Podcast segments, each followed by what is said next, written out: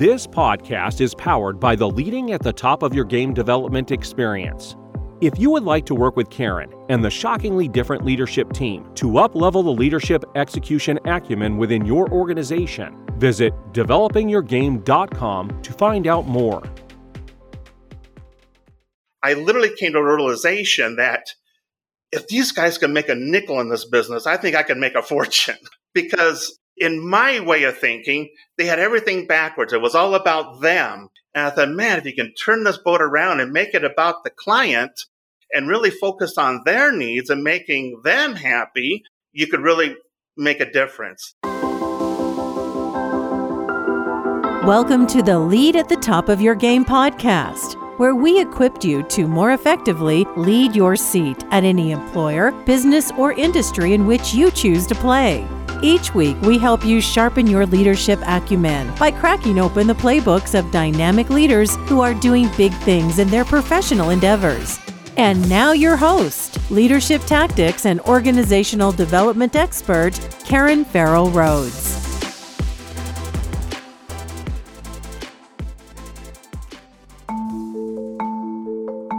Hey there, superstars. This is Karen, and welcome to another episode designed to help you better lead at the top of your game. You all know that I'm a movie fanatic, right? And I love movies of all genres. And about 5 years ago, I came across the movie called A Girl from Mogadishu. And it starred Asia Naomi King from the How to Get Away from Murder series. It was based on a true story about female genital mutilation, also called FGM. And FGM is a custom which is now largely banned in most countries around the world, but it was extremely common and throughout the continent of Africa. And it is still somewhat used today because it's part of their culture, but more and more countries are banning it. So imagine my intrigue when I came across a leader who actually considers himself an everyday average Joe, who possessed the courageous agility to do his part in tackling two of the most complex humanitarian challenges throughout the world. So on today's show, I'm so pleased to feature John Renouard, who is the founder and executive director of the nonprofit Who Lives.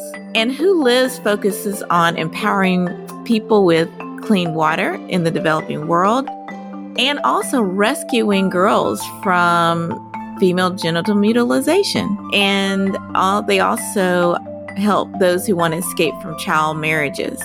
John shares such a compelling story on how embracing your own intuition can generate ideas that can unexpectedly change the world. And he talks about how he has used this phenomenon throughout his very successful life and career. And as normal, please be sure to stay for just 2 minutes after the episode to listen to my closing segment called Karen's Take, where I share a tip on how to use insights from today's episode to further sharpen your leadership acumen. And now, enjoy the show. Hey there, superstars. This is Karen, and welcome to another episode of the Lead at the Top of Your Game podcast.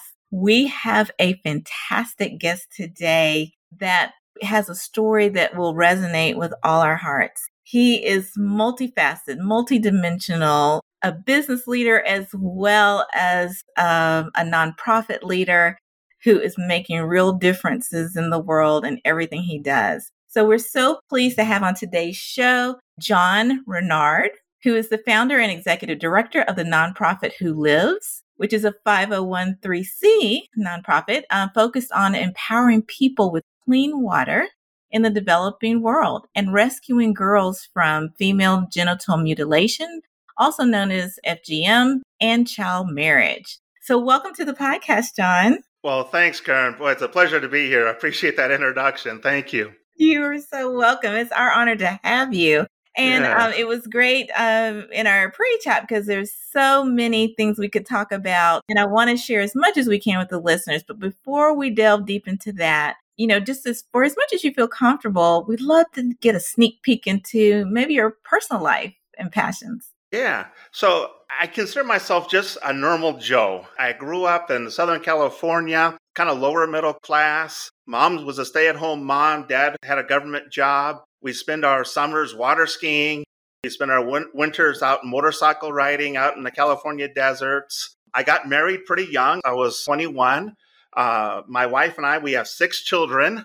Oh. Yes, that's too many. No, it's not. Not at all. Which ones but it's fantastic. We actually had 4 and just felt that our family wasn't quite complete. And so we actually ended up adopting 2 more at the same time. They were young. They were 3 and just turning 4. So we have 6 children. We're now officially, as of literally like 4 days ago, we're empty nesters. And so how does it feel? Wow. I love it. My poor wife is like, she gets enough of me. And so she's like, she needs these distractions. I relish in the quiet. I relish watching my own TV shows. As much as I love my kids, though, it's been wonderful. Yesterday was our 37th anniversary. Been married 37 years. So we're going to 38. My wife told me that. I can't be that many, but apparently it happened. But yeah, so again, just a pretty normal life, just, nothing spectacular. But we really have fun. And I tell you, as a family, we do a lot of outdoor stuff, and we just, our effort is to work hard and play hard like everybody else. Oh, that is fantastic. Sounds like it's fun over there in the Renouard house. So it is. But yes. You know what? They do come back. They do come back and visit and stay a bit. So you'll be empty nesting for a while. Yeah. We have 9 with 1 on the way grandkids. And so... Oh, yeah, so almost 10 grandchildren. And my wife would kill me if I didn't mention our 6 granddogs. And so nice. I'm a dog lover too. Yeah, we're a dog family for sure. So we have so much in common. Well, fantastic. Yeah. Well, thank you for sharing that. You bet. Well, gosh, we can start in so many places. What I would like to do is let you briefly share a bit about how you grew your real estate agency. I know we're going to spend most of our time on Who Lives, but I want the audience members to know that, you were kind of deep in the world of business for quite a long time. And then I'm not sure if you're still there or you're doing Who Lives simultaneously, but I'd love to hear the story first about your real estate, and then we'll go into Who Lives. Yeah. So I got into real estate, and I think it's a funny story, but we had sold our property in California. And we were moving to Washington State, and I didn't know what I was going to do. And during this transition time, I was living with my mother-in-law, and I always tease that there was going to be a death in the family. Now, I wasn't sure if it was going to be a suicide or a murder, but somebody was going to die if I couldn't get out of the house. And so literally to get out of the house, and while our house was settling, and I was trying to figure out what I was going to do at the next stage of my life. And again, I'm like 24, 25 years old. I decided to get my real estate license. I had dabbled with it earlier. And when I got the license in Washington, you got to put it somewhere, right? You got to put it in an office. And so I just went and I interviewed like 5 offices. I said, let me talk to your newest agent, your oldest agent, and whatever agent you want me to talk to, and just kind of interview and see how they like it. And after doing that with 5 offices, I literally came to a realization that these guys can make a nickel in this business. I think I can make a fortune. Yeah. Because in my way of thinking, they had everything backwards. It was all about them. And I thought, man, if you can turn this boat around and make it about the client and really focus on their needs and making them happy, you could really make a difference. And that little philosophy change really, I think, propelled me into this business. And after just a very short few months, I was, the number 1 agent in the largest office in the Northwest. And then 2 years later, I was the number 1 agent in the whole region. After that, I bought my first office. The commissions in my office, the year before I bought it, was $300,000 with 20 agents. I bought the office. I let 15 of the 20 agents go. I brought on another 20, so we're about 35 agents. The next full year of being in business, the commissions paid out were over $3 million. So that was the rise in the amount of sales that each agent was doing. And really, the key was to focus on the people and make sure that, that we're making it fun and interesting. Now, but we never did that at a sacrifice to our own time. Right. People don't believe, but in 18 years that I was in real estate, I probably worked 6 Saturdays and probably 2 Sundays. I mean, it was just an emergency. But other than that, I was Monday through Friday. And so anyways, by the time I sold the offices, we had 9 franchises and we had, you know, depending on the season, 400 to 600 agents working for us. At one point in the entire Northwest, I had 70 of the top 100 agents working for my company. So, that was pretty good. I was just going to tell the audience, if you didn't get that, the lesson out of that is making sure you having the right talent. Yes. And, they always say the right butts in the seats, if you will, the right talent there, because you had to maybe let some that weren't quite as optimal, go to get your superstars in. And so that's a great lesson. Yeah, definitely. Yeah. And then train. And the irony is the ones that listened to the training who were open were the ones that really, really succeeded. So that was a great time of our life. And I feel like we did it well and we did it differently. But we didn't sacrifice. Again, I didn't sacrifice. I went to every single, we're a very athletic family. And so I went to every single soccer game and football game, wrestling match. I coached high school football during this time. I ran the junior wrestling program during this time. And so you had a life on top of all of this, and had a life. Yeah. That's wonderful. Yeah, I crammed everything I could into, the 40, 45 hours a week, and it worked well.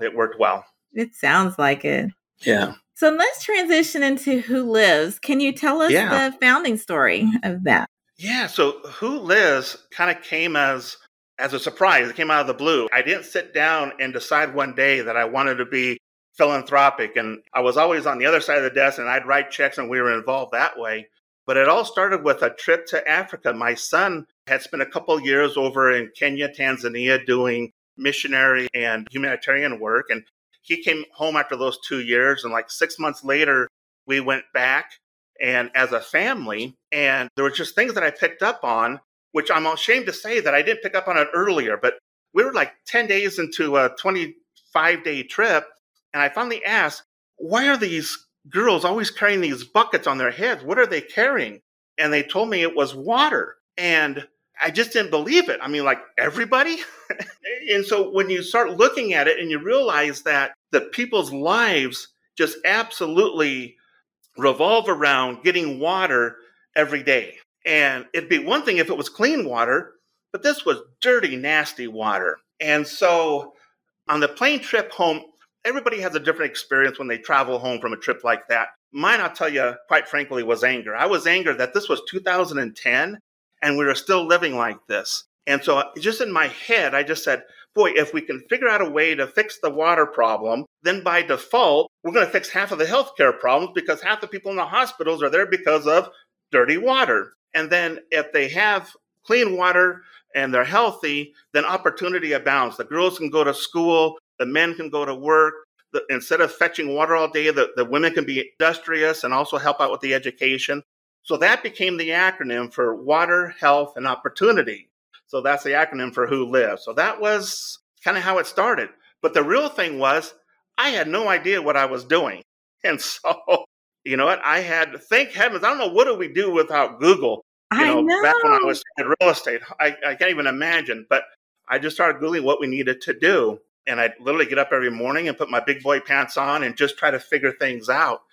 And it was 2 months after I had started Who Lives that quite literally in the middle of the night, I have a dream about this human-powered drill. Now, I had never seen a well being drilled before. I'm not an engineer. My major was in finance, but it was a strong enough impression that got me out of bed, middle of the night, and I had some scratch paper on the kitchen table. And I kind of drew out what I could remember. And then I went back to bed. And that was kind of the first, you call it what you need to call it, a miracle or just the cosmos or whatever it was. But then the second day, I got a call from the university that's near us asking me if I had a project for their engineering program called a capstone program. And well, I didn't dare tell them that I had this idea last night, but I told them I had this idea, about a human-powered drill. And at first, we almost hung up on each other because I didn't remember talking to them. He wasn't sure why he was calling me, but I had called in 2.5 months earlier on a completely different topic. He was on vacation. The secretary wrote down my number, put it on his desk. So now, again, 2.5 months later, my name appears on his desk. And he's like, well, I'm just going to call this guy. And that's how we kind of got this thing going. Well, at the end of the day, they decided to go ahead and run my idea past the board. And so we became one of like 32 projects for these graduating seniors in engineering to work on. And there's a lot of stories behind that. But long story short, in 10 months, we have what we now call the Village Drill. The Village Drill is in 37 different countries, and we have drilled with that technology over 13,000 water wells, giving clean water to about 12 million people worldwide with that one little invention. Oh, my goodness. Okay, I'm just going to give you what all the audience listeners are going to give you an ovation. You can't hear theirs, but just multiply mine. That is just thank so you. Amazing. And understand, my big part was going to sleep and having a drink, so that was my effort, right? So get your rest. I guess that's the so that's where it all started. So is I'm curious if your human drill patented? It is, yeah. Nice. Yeah. So when you do a project like that with the university, you're actually paying for their time, and so you do own the IP. And so nice. So it is patented. But at the same time, our whole philosophy is to get this technology out to the world. So it's not just us who are drilling. Our whole philosophy is to get it in the hands of those who are going to use it. Right. We train. And so most of our drill teams are native drill teams in their native countries.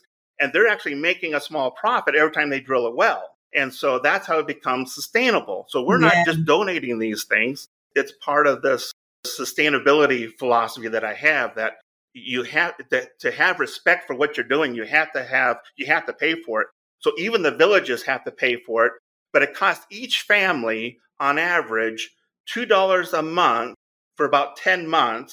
And then a village can pay for a drill. Now the average male worker makes on average $6 a day. So $2 a month is certainly reasonable. And that's how it's begun to expand and expand. But the reason it becomes sustainable is because it is them doing everything. We don't go over there with our white hats on and to save the world. Right. We just, it's that, teaching man to fish philosophy, right?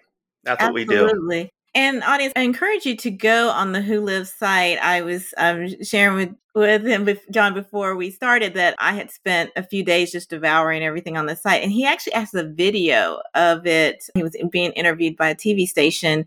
It actually shows them using it in live. It's just absolutely amazing. Yeah. Now, I'm just curious, John, there are, a few other charitable organizations that focus on trying to bring clean water to the underserved areas of the world. Like one pops for me is Charity Water. Do you all operate independently, or do you all try to partner with others that have that same mission? Yeah. So we would love to, to partner with a lot of those larger companies. But we really have very diverse philosophies. Charity Water, and I can't understate the good that they do, but they're an awareness group. Their main thing is awareness.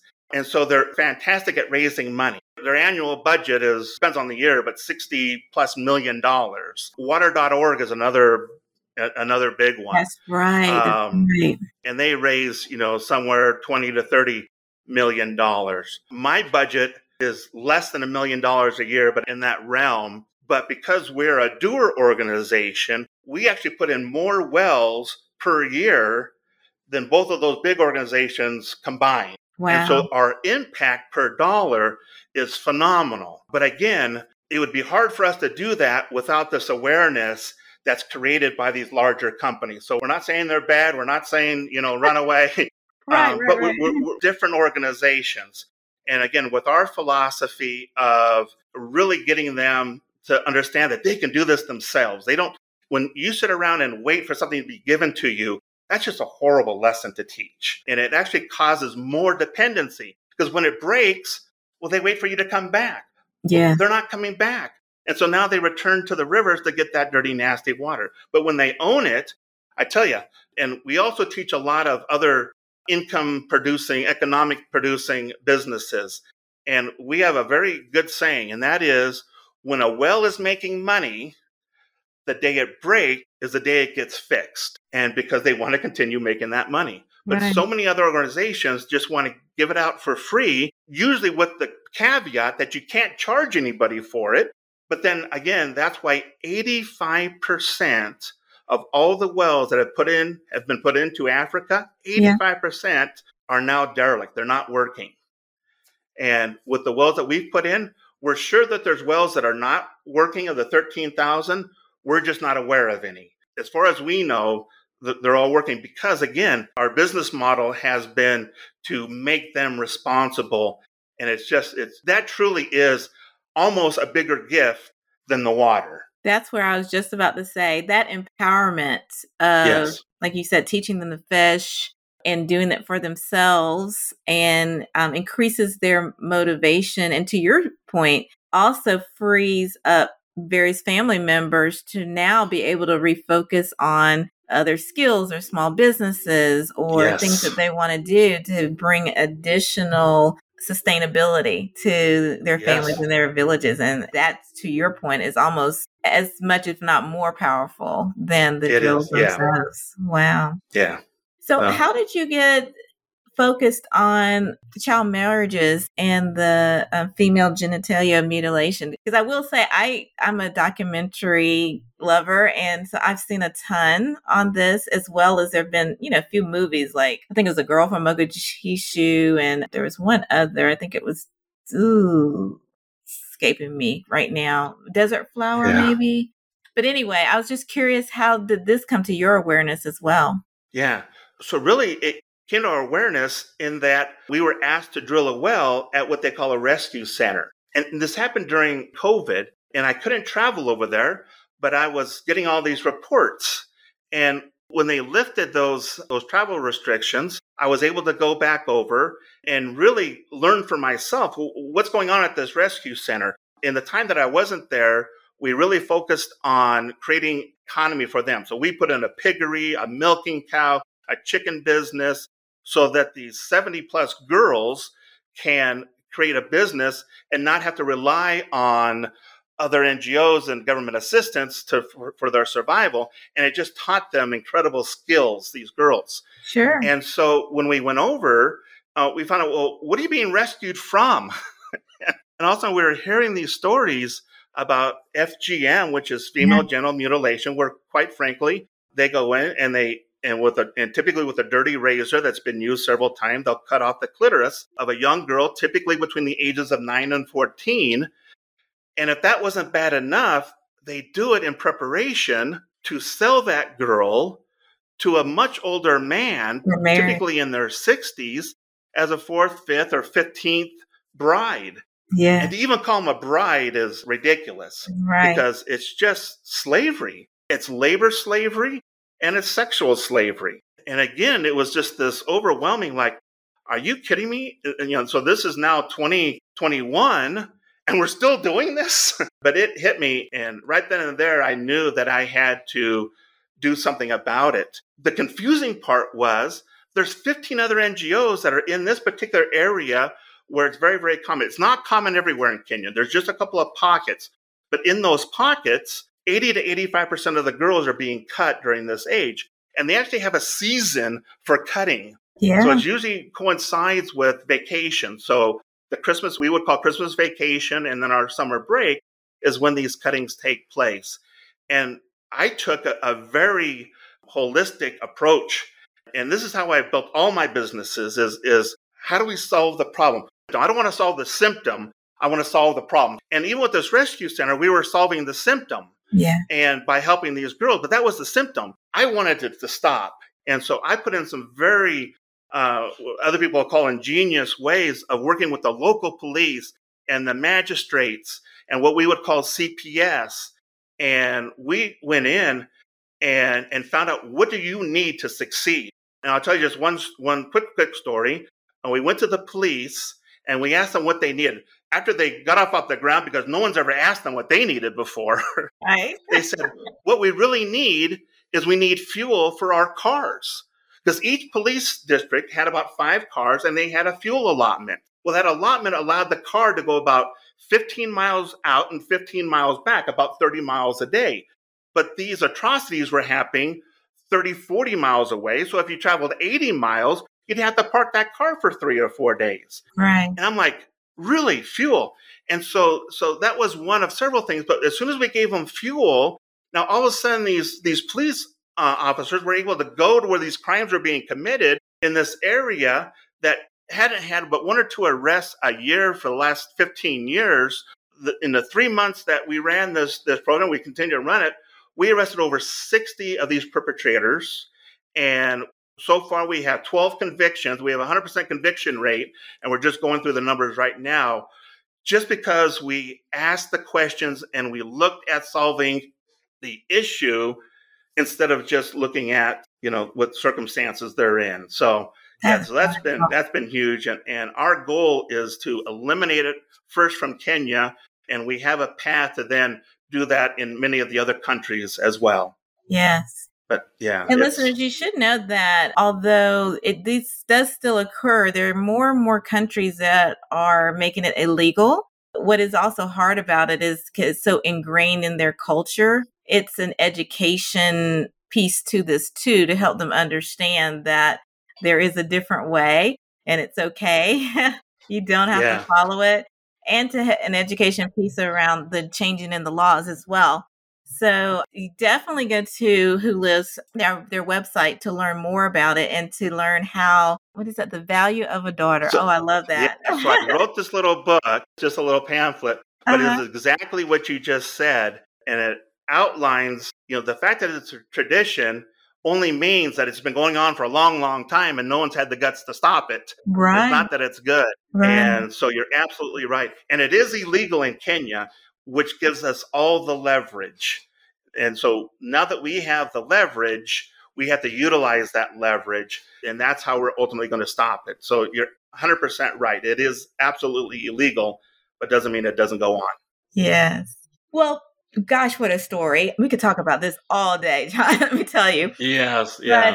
But, one of the things that we always love to do is ask our guests, which of the leadership tactics that I write about in my book really jumped out or resonated with them. And you were so kind to share that leading with courageous agility really had a deep meaning for you. And hearing your story and your involvement, both, your real estate business throughout corporate, because you've had many other jobs outside of that as well. And then all the work with WHOlives, I can definitely understand.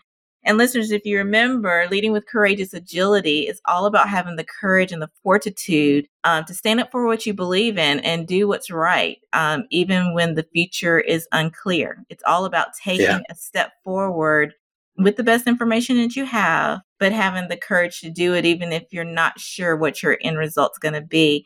And so, John, I'm just curious for you, why did that approach or behavior tactic really resonate with you? Well, first off, if you're really going to change this world, you're going to have to come up with a new idea. Yeah. And when you create a new idea, you're going to have a lot of naysayers, especially in the university level. Everything is about data. And so if you have a new idea, reality is it's probably just regurgitated from somebody else. But to have a new idea, it's got to come from within. That's why we call it the cosmic, right? It's out there. You have to put yourself in a position to receive that inspiration. But you're going to have naysayers. You're going to have people, that are acting like the Wizard of Oz. They're going to act like a good witch, but they really aren't. They're going to say, well, that's too risky for you, honey. Please don't try that because, and they're trying to be helpful and or kind or protect you. Yeah, throw that away. You don't need protection. You have to go out there and you have to fight. I'm married with 6 children, so my ego has been gone for a long time. They all put me in my place. And so, that prepared me because this drill is a fantastic idea. But yet you have to sell it to get people in that same mindset of what the good it can do. And so whatever idea you have, that's why, social media, you cannot listen to the naysayers. You just got to let that stuff roll off your back. If you have that feeling that this is transformative, that this is what your passion is, stick with it absolutely no matter what. And it's not going to be easy. You're going to have spouses and friends and parents and children tell you, oh, come on, Dad, why don't you, because again, I always tease that when I got involved with nonprofit, I became very good at the nonprofit part of it. And so, in the real estate, it was just the opposite. I was pretty good at the profit side. But in the philanthropy world, I'm really good at the nonprofit side. My wife had to go back to work for the first time in our marriage. So we would have insurance because of this thing I decided to jump into. But it's worth it. And it takes that type of a sacrifice. So if it's a passion and it's what you need to do, just do it. All I can say. Just do it. I love it. Yes. Well, before we let you go, John, I want to ask you two last quick things. The first one, I'm just curious because you have been such a strong leader your entire life. What does it take for you to lead at the top of your game? I love people, and that helps. And even in my real estate days, if I had somebody who wanted to switch companies, I would never throw a fit. I would hardly even try to convince them to stay with me. But I would always say, if it doesn't work out, you're always welcome to come back one time. One time. And one time. Yes. And as a leader, if I can make your job easier, then you're going to make my job easier. And so I really have always focused that, and including in my work in Africa. If I can make it easier for one of these teams to go out and build a business, then of course that's going to help me in my desire to get these drills in every nation that needs it. That's the number one thing is help the other person become successful, even if it doesn't put $1 in your bank, because it's going to put value in your life. And it probably will put $1 in your bank eventually. Eventually, yes. But that fulfillment, that internal fulfillment will kind of drive you and your spirit, to get up the next morning and do it all over again, right? Yeah. You're doing something that you have passion for. And quite honestly, if it was only men who were affected by this, I may not be as passionate, but I have 3 girls myself and plenty of girl grandkids. And my heart really goes out to the injustice that they have to live through. You know that as, you're in a man's world, and it's tough. So there's opportunities that if we can help people break through some of those barriers, it's so important. So look out for other people, make them as happy without sacrificing your own values. Do what you can to support them. And that's been my secret anyways. Well, it's working. It definitely is. Well, we'll have a ton of information about Who Lives and all the links and everything in the show notes, but I'd love you to put a voice behind it as well. So where can people find you and how can they support your nonprofit? Yeah. So the easiest thing is to go to the website you've already mentioned. So it's WHOlives.org. So WHOlives.org. And if it resonates with you, really become part of the team. It's the donations. Again, we don't go over there and just give things away for free. We go over there. Number one, when we travel, we do a lot of learning. But if it feels like something you want to get involved with, you can do a monthly donation. And then we do trips 3 or 4 times a year, and we bring groups over. Matter of fact, I'm leaving in about 3 weeks to go back to Kenya, a group of about 20 business people, entrepreneurs. And quite frankly, we have a retired woman, single woman, and a younger single female going. So it's for everybody. But if you want to transform your life or the life of your teenager, if they're depressed or they're struggling, bring them on one of these trips. It is life-changing. And I can tell more about that when you call in. But it is life-changing for people. It really is. Wonderful. Well, we'll definitely make sure that we have that information in all the show notes. Awesome. And listeners, please make sure that you check it out. I know this has touched my heart, and I'm sure it's touched many of yours out there. So thank you so much, John, for being a guest on our podcast today. We learned so much, and we commend you for all the great work that you and your team are doing. Well, Karen, thank you. You're a beautiful woman and with a beautiful spirit. And this has been it's so fun to get to know you a little bit before and now through this interview. I just wish you and your listeners all the luck in the world, and just go and find that passion. And a saying that we have is live with purpose. Just live with purpose. And so if we can help you do that, give us a call or send us a text. Will do. Thanks, Karen. Thank you. And thank you also, listeners, for joining in on this episode.